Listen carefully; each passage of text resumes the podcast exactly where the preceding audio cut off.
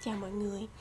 Cảm ơn mọi người đã nhấn nghe Later Podcast Nơi mà chúng mình tâm sự về Đà Lạt và những câu chuyện truyền cảm hứng. Mình là Mai Hoàng, trợ lý mới của Later Đối với mình, Later thật sự là một món quà công việc rất lớn Nhất là trong những ngày sống chậm như thế này. Khi mà mỗi giờ trôi qua, phạm vi được đặt chân ra đường càng thu hẹp lại cuộc sống của chúng mình gần như chỉ còn gói gọn trong vòng mười mấy mét vuông của căn nhà thôi. Nhưng mà thật sự mình vẫn cảm thấy rất là may mắn vì đang ở Đà Lạt.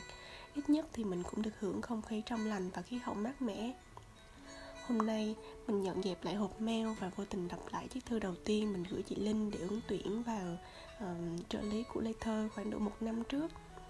Hồi đó mình viết như lời tự hứa hẹn với bản thân rằng mỗi năm sẽ lên Đà Lạt ít nhất một lần thì năm nay em đã làm được rồi.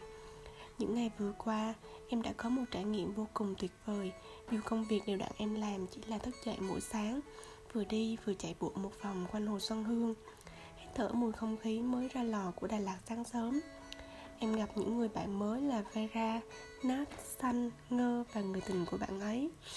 Ơn trời chẳng có ai đáng sợ cả. Em nghe giai điệu bài hát Dulo Dulce trong suốt chuyến đi Mặc dù em chẳng hiểu biết nhiều về tiếng Tây Ban Nha.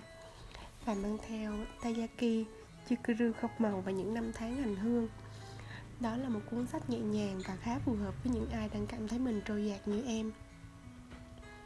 Em chuyển đến Sài Gòn từ tháng 11 năm trước Lúc em thi đỗ tiếp viên hàng không. Em tốt nghiệp khóa huấn luyện vào đầu tháng 3 năm 2020 Nhưng chỉ biết đấy Dịch bệnh Covid làm đảo lộn tất cả mọi thứ Và em phải một lần nữa trì hoãn giấc mơ. Hiện tại em đang làm thêm trong một tiệm bánh ở Sài Gòn.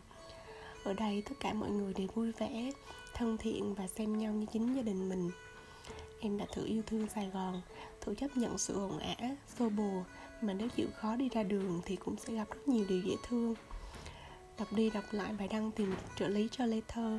Em không nghĩ mình hoàn hảo và có đầy đủ tất cả hết những yếu tố mà chị yêu cầu. Nhưng em tin rằng mình phù hợp và mong muốn được sống một cuộc đời bình dị như thế.